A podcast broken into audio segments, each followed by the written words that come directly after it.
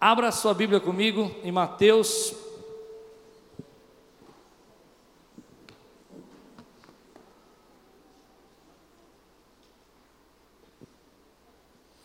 Mateus capítulo 7, versículo 24.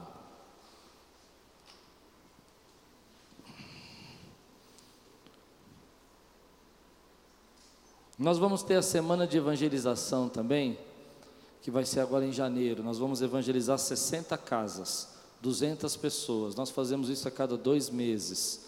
E o pastor Luciano está procurando evangelistas, gente que gosta de fazer visita, gosta de oração, gosta de ir na casa dos irmãos pregar.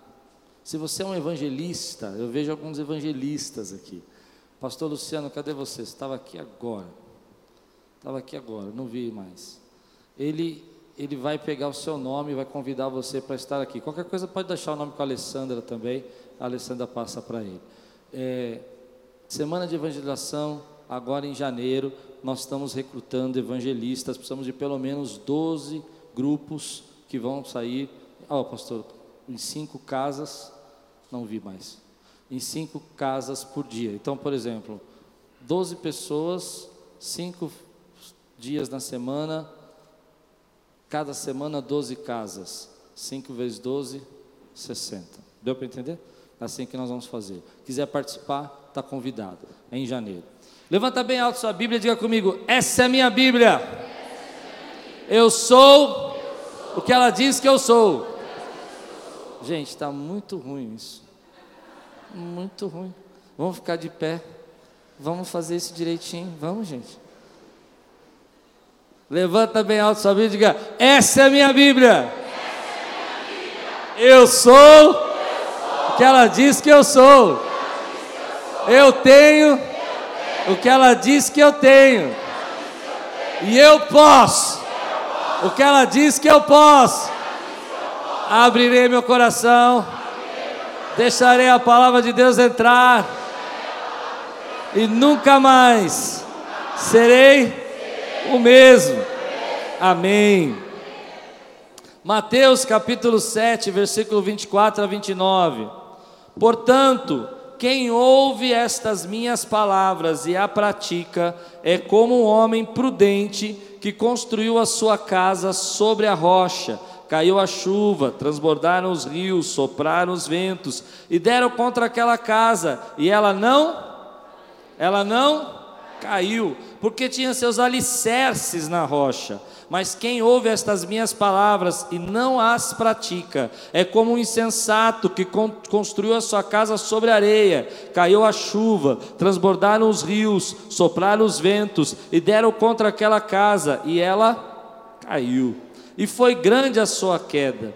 Quando Jesus acabou de dizer essas coisas, as multidões estavam maravilhadas com seu ensino, porque ele as ensinava como quem tem autoridade e não como mestres da lei. Vamos orar?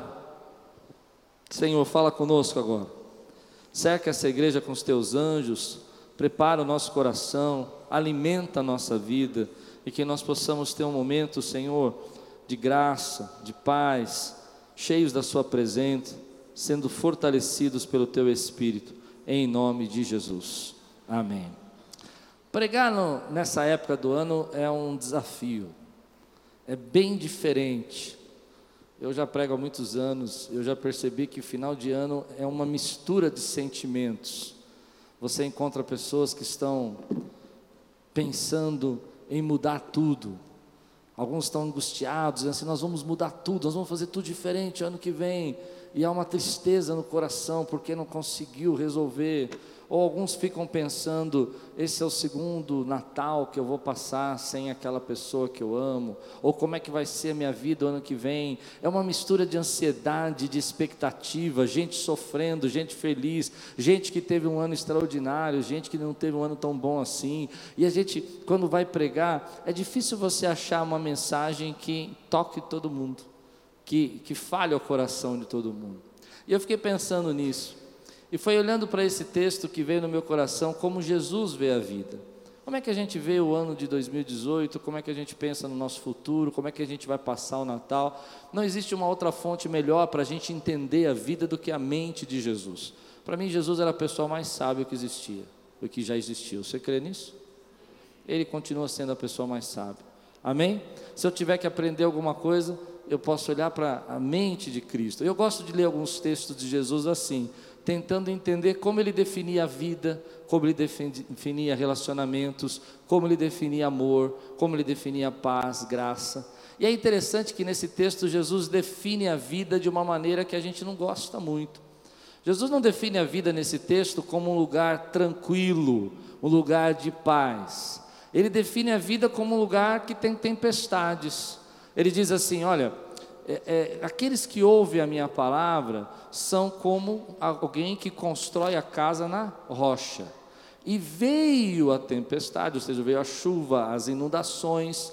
Como é que ele está definindo a vida? Ele está definindo a vida com um lugar onde tem tempestades, tem dificuldades, o lugar onde você vai passar por problemas. É interessante porque muitas pessoas ainda acreditam ou pensam, eu quero terminar com isso, eu quero que você cresça, meu irmão, você seja fortalecido pelo Espírito Santo de Deus, porque algumas pessoas acreditam que se buscarem a Deus, se estiverem firmes com Deus, a vida não os trará para tempestades. Deus não permitirá que tempestades cheguem na vida deles.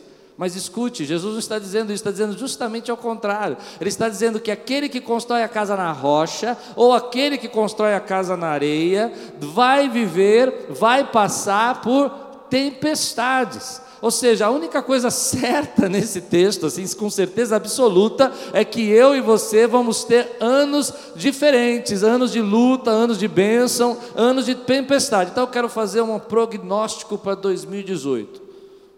Olha que forte isso, né? Você quer um prognóstico para 2018? Eu vou entregar para vocês prognóstico. Olha, não tem como errar. O ano 2018 vai ser assim: vai ter tempo de tempestade e vai ter tempo de coisas calmas e felizes na sua vida. Amém, meu irmão? Fique em paz, porque vai ser assim. Você vai ter um momento muito legal e vai ter momentos que você vai ficar muito tenso, muito nervoso, porque Jesus está dizendo isso. Então, algumas pessoas vão perguntar assim para mim, vão fazer uma simples pergunta para mim. Tudo bem, se tem tempestade na vida, eu estou buscando a Deus, eu estou aqui adorando a Deus, eu estou louvando a Deus, eu estou aqui cantando, lindo, lindo Ele é, e ainda essas, essas, esses clamores, essa busca que eu tenho feito de Deus, não tira a minha vida debaixo da tempestade, não impede que venha tempestades na minha vida, que, que me adianta adorar a Deus? O que, que me adianta estar na igreja? Porque eu estou na igreja para que não haja tempestade. Se você está na igreja para que não haja tempestade, Jesus falou que não é dessa maneira. Jesus disse que a chuva, a tempestade vem para quem está na rocha ou quem está com a casa na areia. Mas há uma grande diferença, há uma diferença que me sustenta, há uma diferença que me fortalece, há uma diferença que me deixa esperançoso nessa noite. É que a chuva pode vir, mas se a sua casa está ligada na rocha, como eu creio que ela está, ela não cairá, ela não cai. A diferença não é a tempestade, a diferença é que Deus sustenta a tua vida, Ele é o alicerce que te apoia, Ele é a força que te sustenta, Ele é a graça que te mantém firme. Algumas pessoas acham que porque elas estão na igreja nunca vão passar por problemas. Você pode passar por problemas, mas você pode ter uma certeza, uma promessa de Deus na sua vida, e a casa não caiu. Deixa eu falar de outro jeito. Sabe esse problema que você está passando? Sabe essas lutas que você está passando? Sabe essa listinha que você fez para o ano que vem que você não realizou? Emagrecer 10 quilos, falar inglês e tal. Joga tudo fora isso aí, porque Deus é quem sustenta a tua vida, meu irmão. E a tua casa não vai cair. Posso ouvir um glória a Deus? Agora, é interessante isso porque algumas pessoas vêm para nós, e, e eu, eu preciso falar isso, eu fiquei incomodado Achei interessante essa palavra que Deus me deu, porque eu fiquei incomodado com ela. Algumas pessoas, quando estão na tempestade, lembram de Deus, não é? É só quando. E, e, e deixa eu falar uma coisa para você que você precisa aprender. Todos nós precisamos aprender.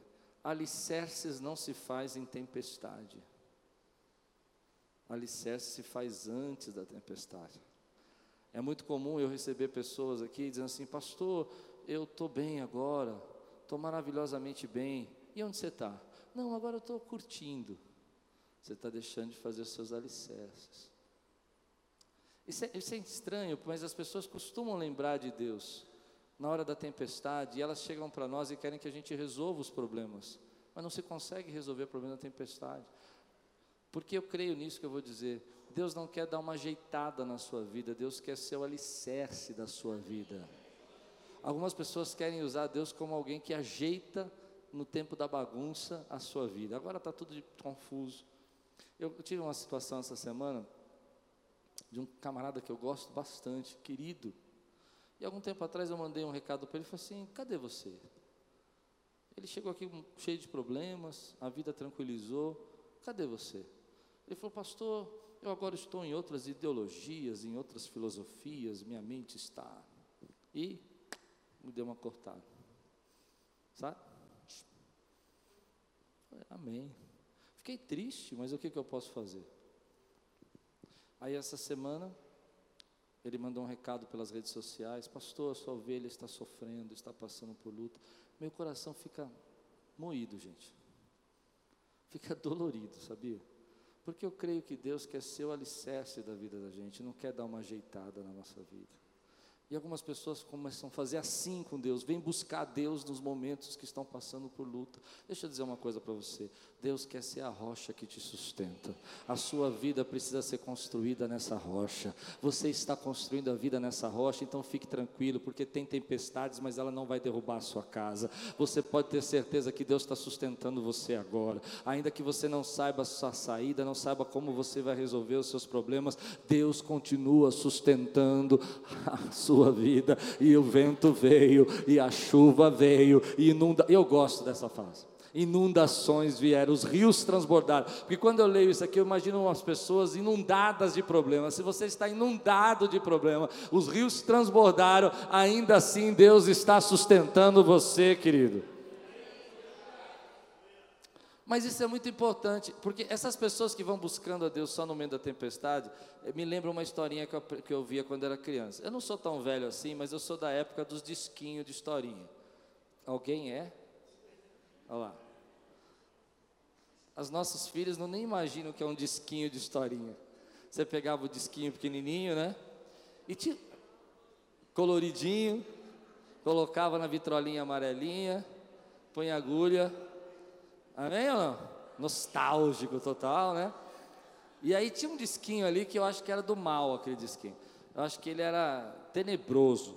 E contava uma historinha muito básica que todo mundo conhece. A historinha dos três porquinhos. Quem já ouviu a historinha dos três porquinhos aqui? Eu morria de medo dessa historinha porque o lobo mal veio e o vento soprou, soprou. Aquele, lembra assim que ele falava? Olha, não esqueça, soprou, aquele soprou me desesperava. Você vai entender o que eu vou dizer. Mas lá contar uma história muito básica, muito simples. Porque um porquinho que construiu a casa de palha, o, o, lobo soprou e a casa caiu. Aí ele sai correndo e vai para a casa do irmãozinho de madeira, o lobo soprou e a casa caiu. Ele vai para um porquinho mestre o prático. Eu ia fazer uma brincadeira. Eu ia falar que era o porquinho babi. E ele estava lá, com a casinha pronta. Entende isso ou não? Irmão, tem gente que não entende essa historinha. Tão básica. Vai buscar Deus só na hora que o vento soprou. Não, querido, busque a Deus a cada dia da sua vida, a cada momento, Ele é a rocha que te sustenta, meu irmão. Quantos podem dizer glória a Deus por isso? E se você está passando por tempestades, não se culpe, não culpe a Deus, não culpe ao mundo, a vida é cheia de tempestades, mas tenha certeza que a sua casa não vai cair, porque ela está firmada na rocha. Eu quero ouvir você dizer glória a Deus aqui nessa noite, meu irmão. Eu gosto de lembrar nesse texto, quando eu fiquei pensando nesse vento, porque você já teve noites tenebrosas na sua vida? Noites de angústia, noites que você ficou desesperado, noites de tempestade. Eu gosto de lembrar de um salmo, Salmo 30, versículo 5, que diz: O choro pode durar uma noite, mas a alegria vem pela. Diga comigo: o choro pode durar uma noite, mas a alegria vem pela manhã. E eu gosto desse versículo porque ele está dizendo para mim e para você que a sua alegria, a minha alegria está a poucas horas de distância. Está a poucas horas de distância. Ele está dizendo para mim e para você que nós temos tempo de tempestades, temos tempos de choro, mas logo à frente Deus tem uma resposta para a nossa vida. Logo à frente Deus tem um milagre para a nossa vida. Logo à frente Deus está operando e realizando a vontade dele na nossa vida. Meu querido, ainda que você esteja passando por uma noite escura, tempestades na sua vida, Deus é Deus que tem uma alegria pela manhã para você e Ele vai sustentando a sua vida, Ele é a rocha do seu alicerce, onde você está firmado, e eu creio nisso que eu vou dizer para você: você está a poucas horas da alegria que o Senhor tem para você. A alegria do Senhor é a nossa força. Eu não sei se você já passou por um momento de viajar assim, pegar uma grande turbulência no avião. Já passou por isso? Não, mas turbulência mesmo. Tem gente que passa, dando uma chacoalhadinha já está pedindo, né? Estou falando turbulência, aquela que você fala. Eu passei por uma uma vez, eu já tenho medo, passei por turbulência. Foi uma, eu, eu, o que eu acho engraçado lembrando dessa, porque quando começou a ter muita turbulência, eu comecei a pedir perdão por todos os pecados, até a quarta geração. Falei, Pai, se eu pequei, quando eu saí da terra, perdoa meu pecado. Aí eu disse assim, Senhor, perdoa os pecados do pai, do avô, do tio, todo mundo que eu quero entrar na glória. O avião ele vinha caindo assim, e ele não tinha sustentação. Então ele fazia assim, ia caindo não sustentava. Parecia um bad jump assim. E a gente só via o pessoal gritando, gente chorando. Entrega a vida para Deus. A vida da gente é assim. A gente tem 10 minutos de turbulência na nossa vida. Só que você não pode achar que esses 10 minutos de turbulência vão acabar com a sua história, vão acabar com a sua vida. Você pode estar nos seus 10 minutos de turbulência, mas abra aí a janelinha. Eu me lembro que eu fiz isso, e quando eu abri a janelinha, ah, tem que abrir, você tem que olhar. Aí você vê aquele sol maravilhoso ali, e você fala assim: olha, o sol não deixou de brilhar, Deus está sustentando a sua vida. O choro pode durar uma noite, mas a alegria do Senhor vem pela manhã. Ele está sustentando você. Esses dez minutos de turbulência não finalizam a sua vida, não determinam quem você é. É Deus quem está sustentando você. Eu não tenho dúvida que você está aqui hoje, porque a sua vida está firmada na rocha que é Cristo. Então diga comigo: minha casa, minha vida não vai cair. Quantos podem dizer glória a Deus por isso, que Aleluia. Mas a gente precisa aprender a lidar com esses tempos de turbulência. A gente tem gente que não consegue lidar com isso.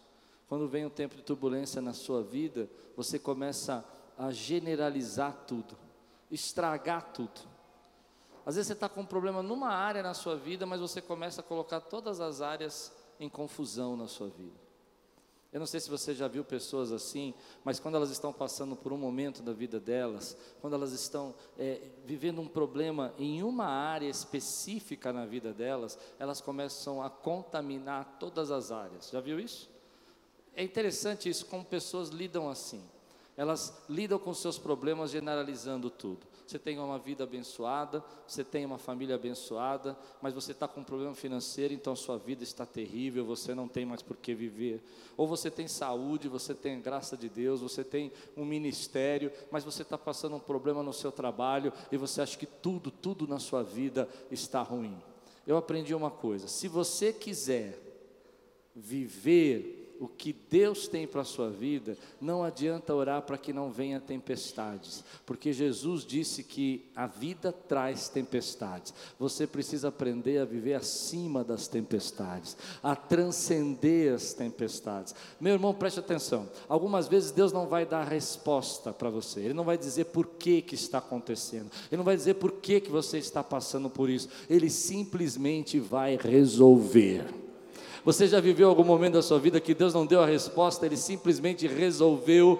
Por quê? Porque Ele está ensinando a você que Ele está no controle de todas as coisas. Ele não precisa dizer por quê, Ele não precisa explicar para você por que, que a sua vida é tão difícil, Ele não precisa dizer por que, que você passa por tantos problemas. Simplesmente você precisa entender que sua vida está nele e Ele vai resolver segundo a vontade dEle, da melhor maneira que Ele tem para você, porque Ele sustenta você. Aprenda a não contaminar a sua vida, porque uma área da sua vida está com problema. Eu já vi muitas pessoas fazerem isso, porque uma área da sua vida está com problema financeiro, estão com problema no casamento depois, começa a ter problema no trabalho, e tudo começa a ter uma dificuldade. Não contamina esse querido. Separe. Se está chovendo numa área da sua vida, está tendo tempestade, fique com toda certeza que tem área da sua vida que Deus está criando flores no seu jardim que Deus está fazendo coisas novas na sua vida. Você crê nisso? Eu me lembro de uma história do meu irmão, pastor, que ele contou uma vez, eu acho engraçado. Queria, às vezes a gente precisa ter essa ousadia como pastor, sabia? Eu estou orando para Deus me dar mais. Disse que foi uma irmã falar com ele, e ela disse, ela disse assim, ele disse: "O que que você tem, minha irmã? Qual é o seu problema?" Era uma irmã querida. Ela disse: "Ai, pastor, minha vida está tão difícil. Está tão difícil." E ele preocupado, querendo ajudar, perguntou para a irmã assim: Mas é com seu marido? Não, meu marido é uma benção. Ah, meu marido é um, marido perfeito, carinhoso. Então, o que aconteceu? São os filhos? Não, pastor, meus filhos estão crescendo, estão na faculdade, um já está se formando. É, ele ficou olhando. Mas está tão difícil, pastor, está tão, tão difícil. Eu não sei se eu vou aguentar. Ele falou, mas o que está acontecendo? Ah, pastor, é muito difícil. Aí ele falou, ele falou, mas é, é, no seu, na, sua, na sua casa? Ele sabia que tinha comprado uma casa nova, você está com dificuldade de pagar? Não, pastor, nós pagamos à vista. Mas está tão, tão difícil. É algum problema de saúde? Não, minha saúde é perfeita. Aí ele olhou e disse assim: Bom, irmão, eu vou fazer o seguinte: eu vou orar por você eu vou orar para Deus trazer uma desgraça na sua vida. Porque assim você vai parar de reclamar. E nós fazemos isso. Nós precisamos aprender a lidar. Pessoas que são líderes, pessoas que são inteligentes, pessoas que são fortes, pessoas que são vitoriosas, aprenderam a viver acima da sua dor. Você não pode esperar que o momento da tua vida, em todas as áreas da sua vida, não vai haver tempestade. Uma hora você vai ter tempestade na família, outra hora você tem tempestade na saúde, outra hora você tem uma tempestade. Não é assim a vida da gente? É raro. Eu, eu para mim, pelo menos, só se a minha vida é muito estragada, pessoal, porque a minha vida, assim, é raro ter um momento da minha vida que eu tenho todas as áreas em equilíbrio perfeito. Era uma brincadeira. é, então, não tem. O que tem, meu irmão, é que você aprende a voar em cima disso, você aprende a andar em cima disso, você começa a entender que você pode transcender, que esse problema que você está passando numa área, seja financeira, é, são seus 10 minutos de turbulência, e o choro pode durar uma noite, mas a alegria vem pela manhã, porque a sua vida está firmada na rocha que é Cristo. Você precisa viver acima desses problemas, viver acima disso, alegra o teu coração, Deus está fazendo fazendo coisas novas ainda quando você está embaixo de uma inundação de problema. Ele continua sendo Deus.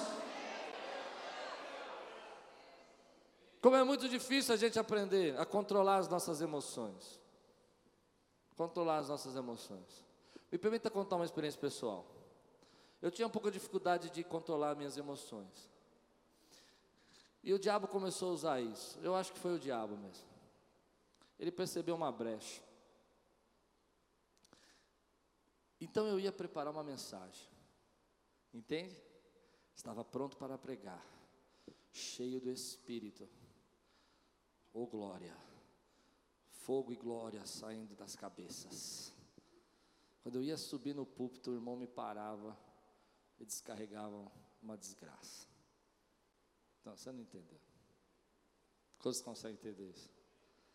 E aquilo subia o meu sangue.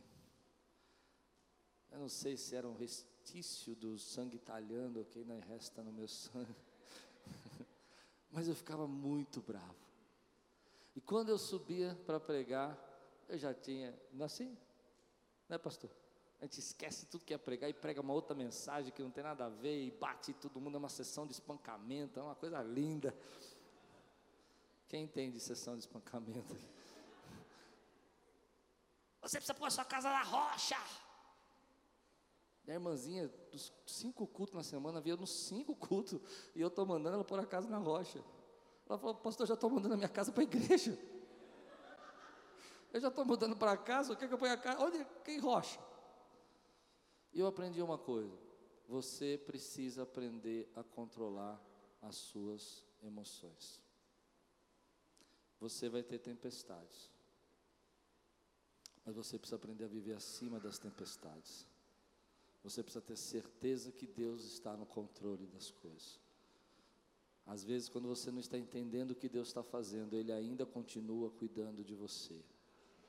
Você precisa respirar e dizer: Senhor, minha vida te pertence, eu não sei como vou resolver isso, mas uma coisa eu sei: eu estou firmado na rocha que é Cristo, e nada vai derrubar a minha casa. Algumas pessoas não conseguem controlar suas emoções. E na primeira situação de problema na sua vida, briga com o namorado, briga com o filho, briga com o neto, fica em depressão, fica em tristeza profunda, não consegue adorar a Deus, não consegue buscar a Deus. E aí entra numa questão que, que me chama a ideia de que nós temos que aprender a usar a nossa dor para se aproximar de Deus. Esse é um segredo que eu aprendi há muitos anos. Use a sua dor para se aproximar de Deus não é se lembrar de Deus. Se lembrar é diferente de se aproximar. Se lembrar é aquela pessoa que vem só na hora do desespero, põe a mão na minha cabeça, expulsa sete demônios e eu vou ganhar e, vai embora e volta tudo do jeito que é. Não, isso não. Se aproxima de Deus. Se aproxima na dor. Há uma coisa que eu aprendi é que a dor tem um lado muito, muito importante na nossa mente. Vou explicar. As melhores músicas, os melhores hinos, as melhores peças de arte, elas não são feitas quando as pessoas estão felizes e alegres. As melhores músicas são feitas em momentos de dor. A pessoa está sofrendo, ela faz uma música triste, você chora. Porque ele está usando, os artistas aprenderam a usar a dor para fazer uma conexão com a arte. E eles conseguem produzir obras de arte lindas. E interessante que uma vez eu vi um artista falando assim: Não, eu preciso ir para casa, eu preciso fazer uma música. Eu falei: Por quê? Por que você precisa ir para casa fazer uma música? Porque eu estou triste. E eu fiquei pensando nisso, eu entendi o que ele quis dizer. Ele precisava aproveitar o momento de tristeza dele para sentar lá e compor alguma coisa, porque ele sabia que aquilo era ferramenta, era matéria-prima para ele. Olha que interessante. Eu aprendi isso, querido, eu quero ensinar você. Está sofrendo? Está passando por luta? Tem tempestade na sua vida? Eu vou dizer o que Deus vai fazer. Deus vai aproximar você dele. E vai usar essa dor para você ser íntimo dele.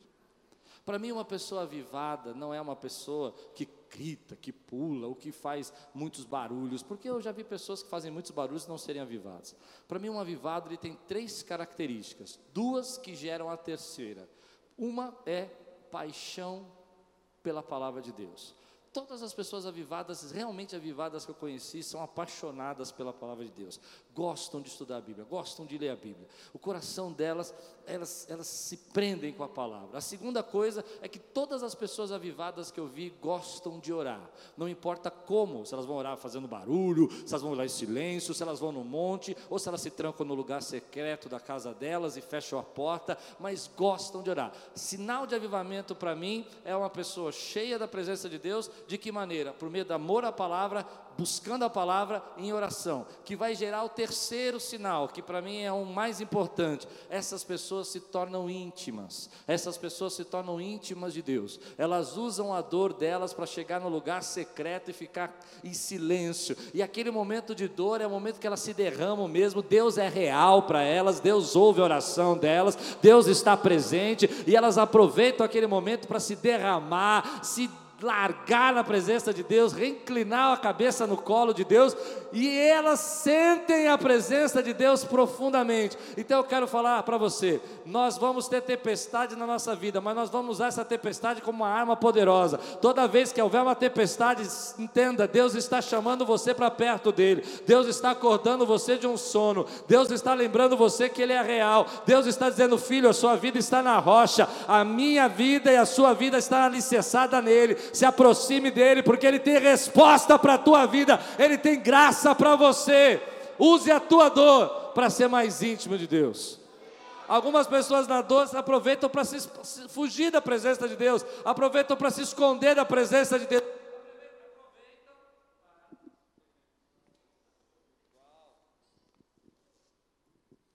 Aproveitam para esquecer que Deus é real. Faça isso não.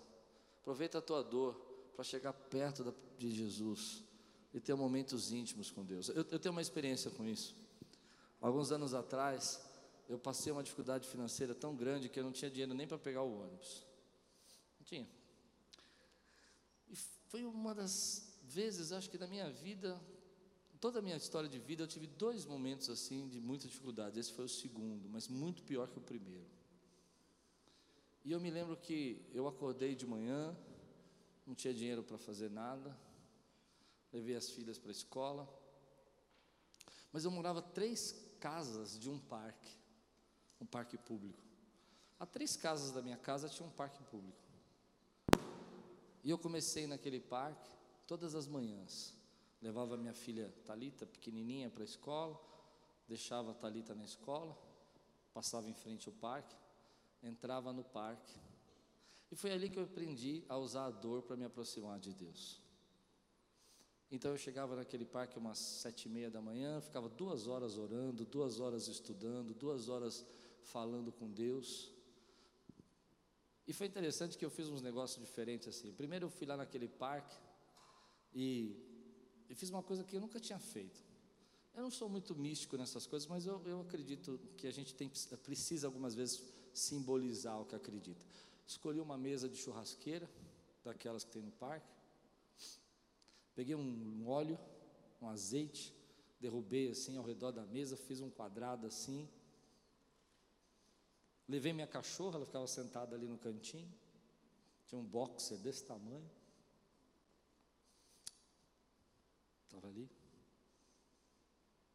E disse: Aqui vai ser o meu escritório. Você não entendeu? Aquele vai ser meu lugar secreto. E durante um tempo, eu não sei se foi um ano inteiro, um, dois anos, todas as manhãs eu ia para lá, levava as crianças na escola e ficava ali, das oito às nove e meia, das sete às oito, dependendo do quanto tempo eu tinha.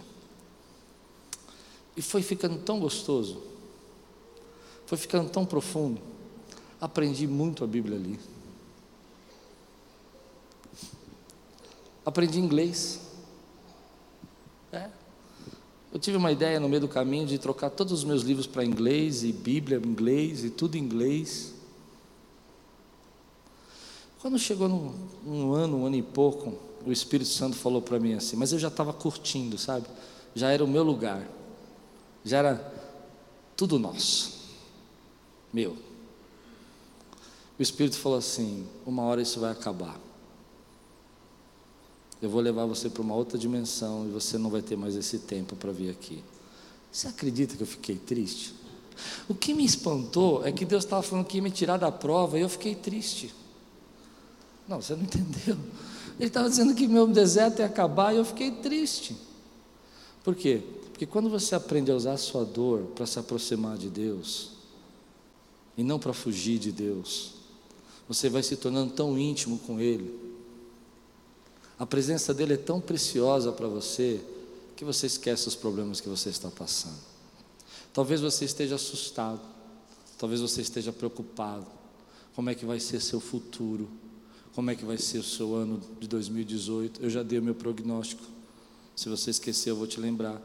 Vai ter dia com muita tempestade e vai ter dia com muito sol, tremendo.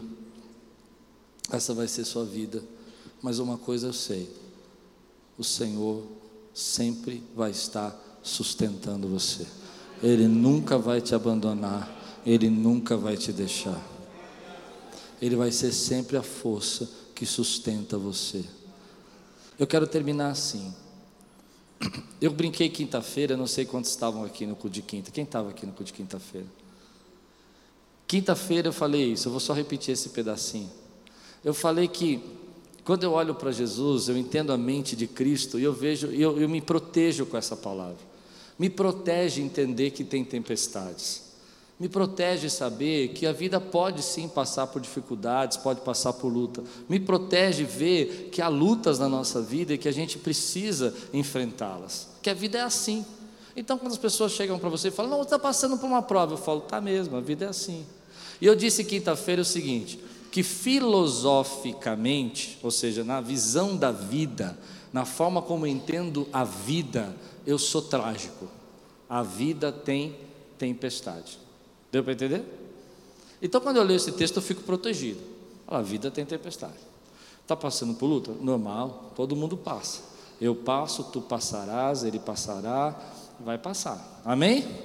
Mas tem uma coisa importante, querido, isso filosoficamente. Teologicamente, ou seja, na visão de Deus, de como eu vejo Deus, eu sou esperançoso. Vai passar por tempestade, mas a casa não vai cair. É muito ruim porque as pessoas têm um lado ou outro. Ou filosoficamente elas são trágicas e a vida é um monte de confusão, dá para entender? Tudo muito ruim, as pessoas são decepcionantes, ninguém presta, eu não posso ter amizade com ninguém, ai, é muito ruim. Não. A vida é assim mesmo. Mas diga comigo, não. a vida é assim, mas não. Por quê? Porque você teologicamente, ou seja, na presença de Deus, biblicamente, você tem um Deus que te sustenta. Ele diz na sua palavra: Nunca te deixarei, nunca te abandonarei. Esse é o nosso Deus. Então me protege saber que tem tempestades, mas me dá alegria e segurança saber que Deus é a rocha que me sustenta. Me protege saber que a minha vida passa por luta, mas me defende muito saber que o Senhor é o sol e o escudo que me protege todos os dias. Me protege saber textos da Bíblia que dizem: De onde me virá o socorro? O meu socorro vem do Senhor que criou os céus e a terra. Me protege saber que a vida passa por luta e veio vento, inundações e tempestades, mas me protege saber e me dá força para viver, saber que a rocha que está segurando você, o alicerce da sua vida, não é sua ideologia, não é sua filosofia, não é o que você acredita por você, mas é Deus que está sustentando você hoje. Não sou alienado de dizer para você, aliás, eu vejo muitos cristãos alienados, ah, porque nunca vai ter problema. Não, vai ter, mas sabe de uma coisa? Aqueles que você não puder resolver, Deus vai resolvendo, Deus vai trazendo a solução, porque a sua vida está nas mãos deles. Você recebe essa palavra hoje na sua vida, querido?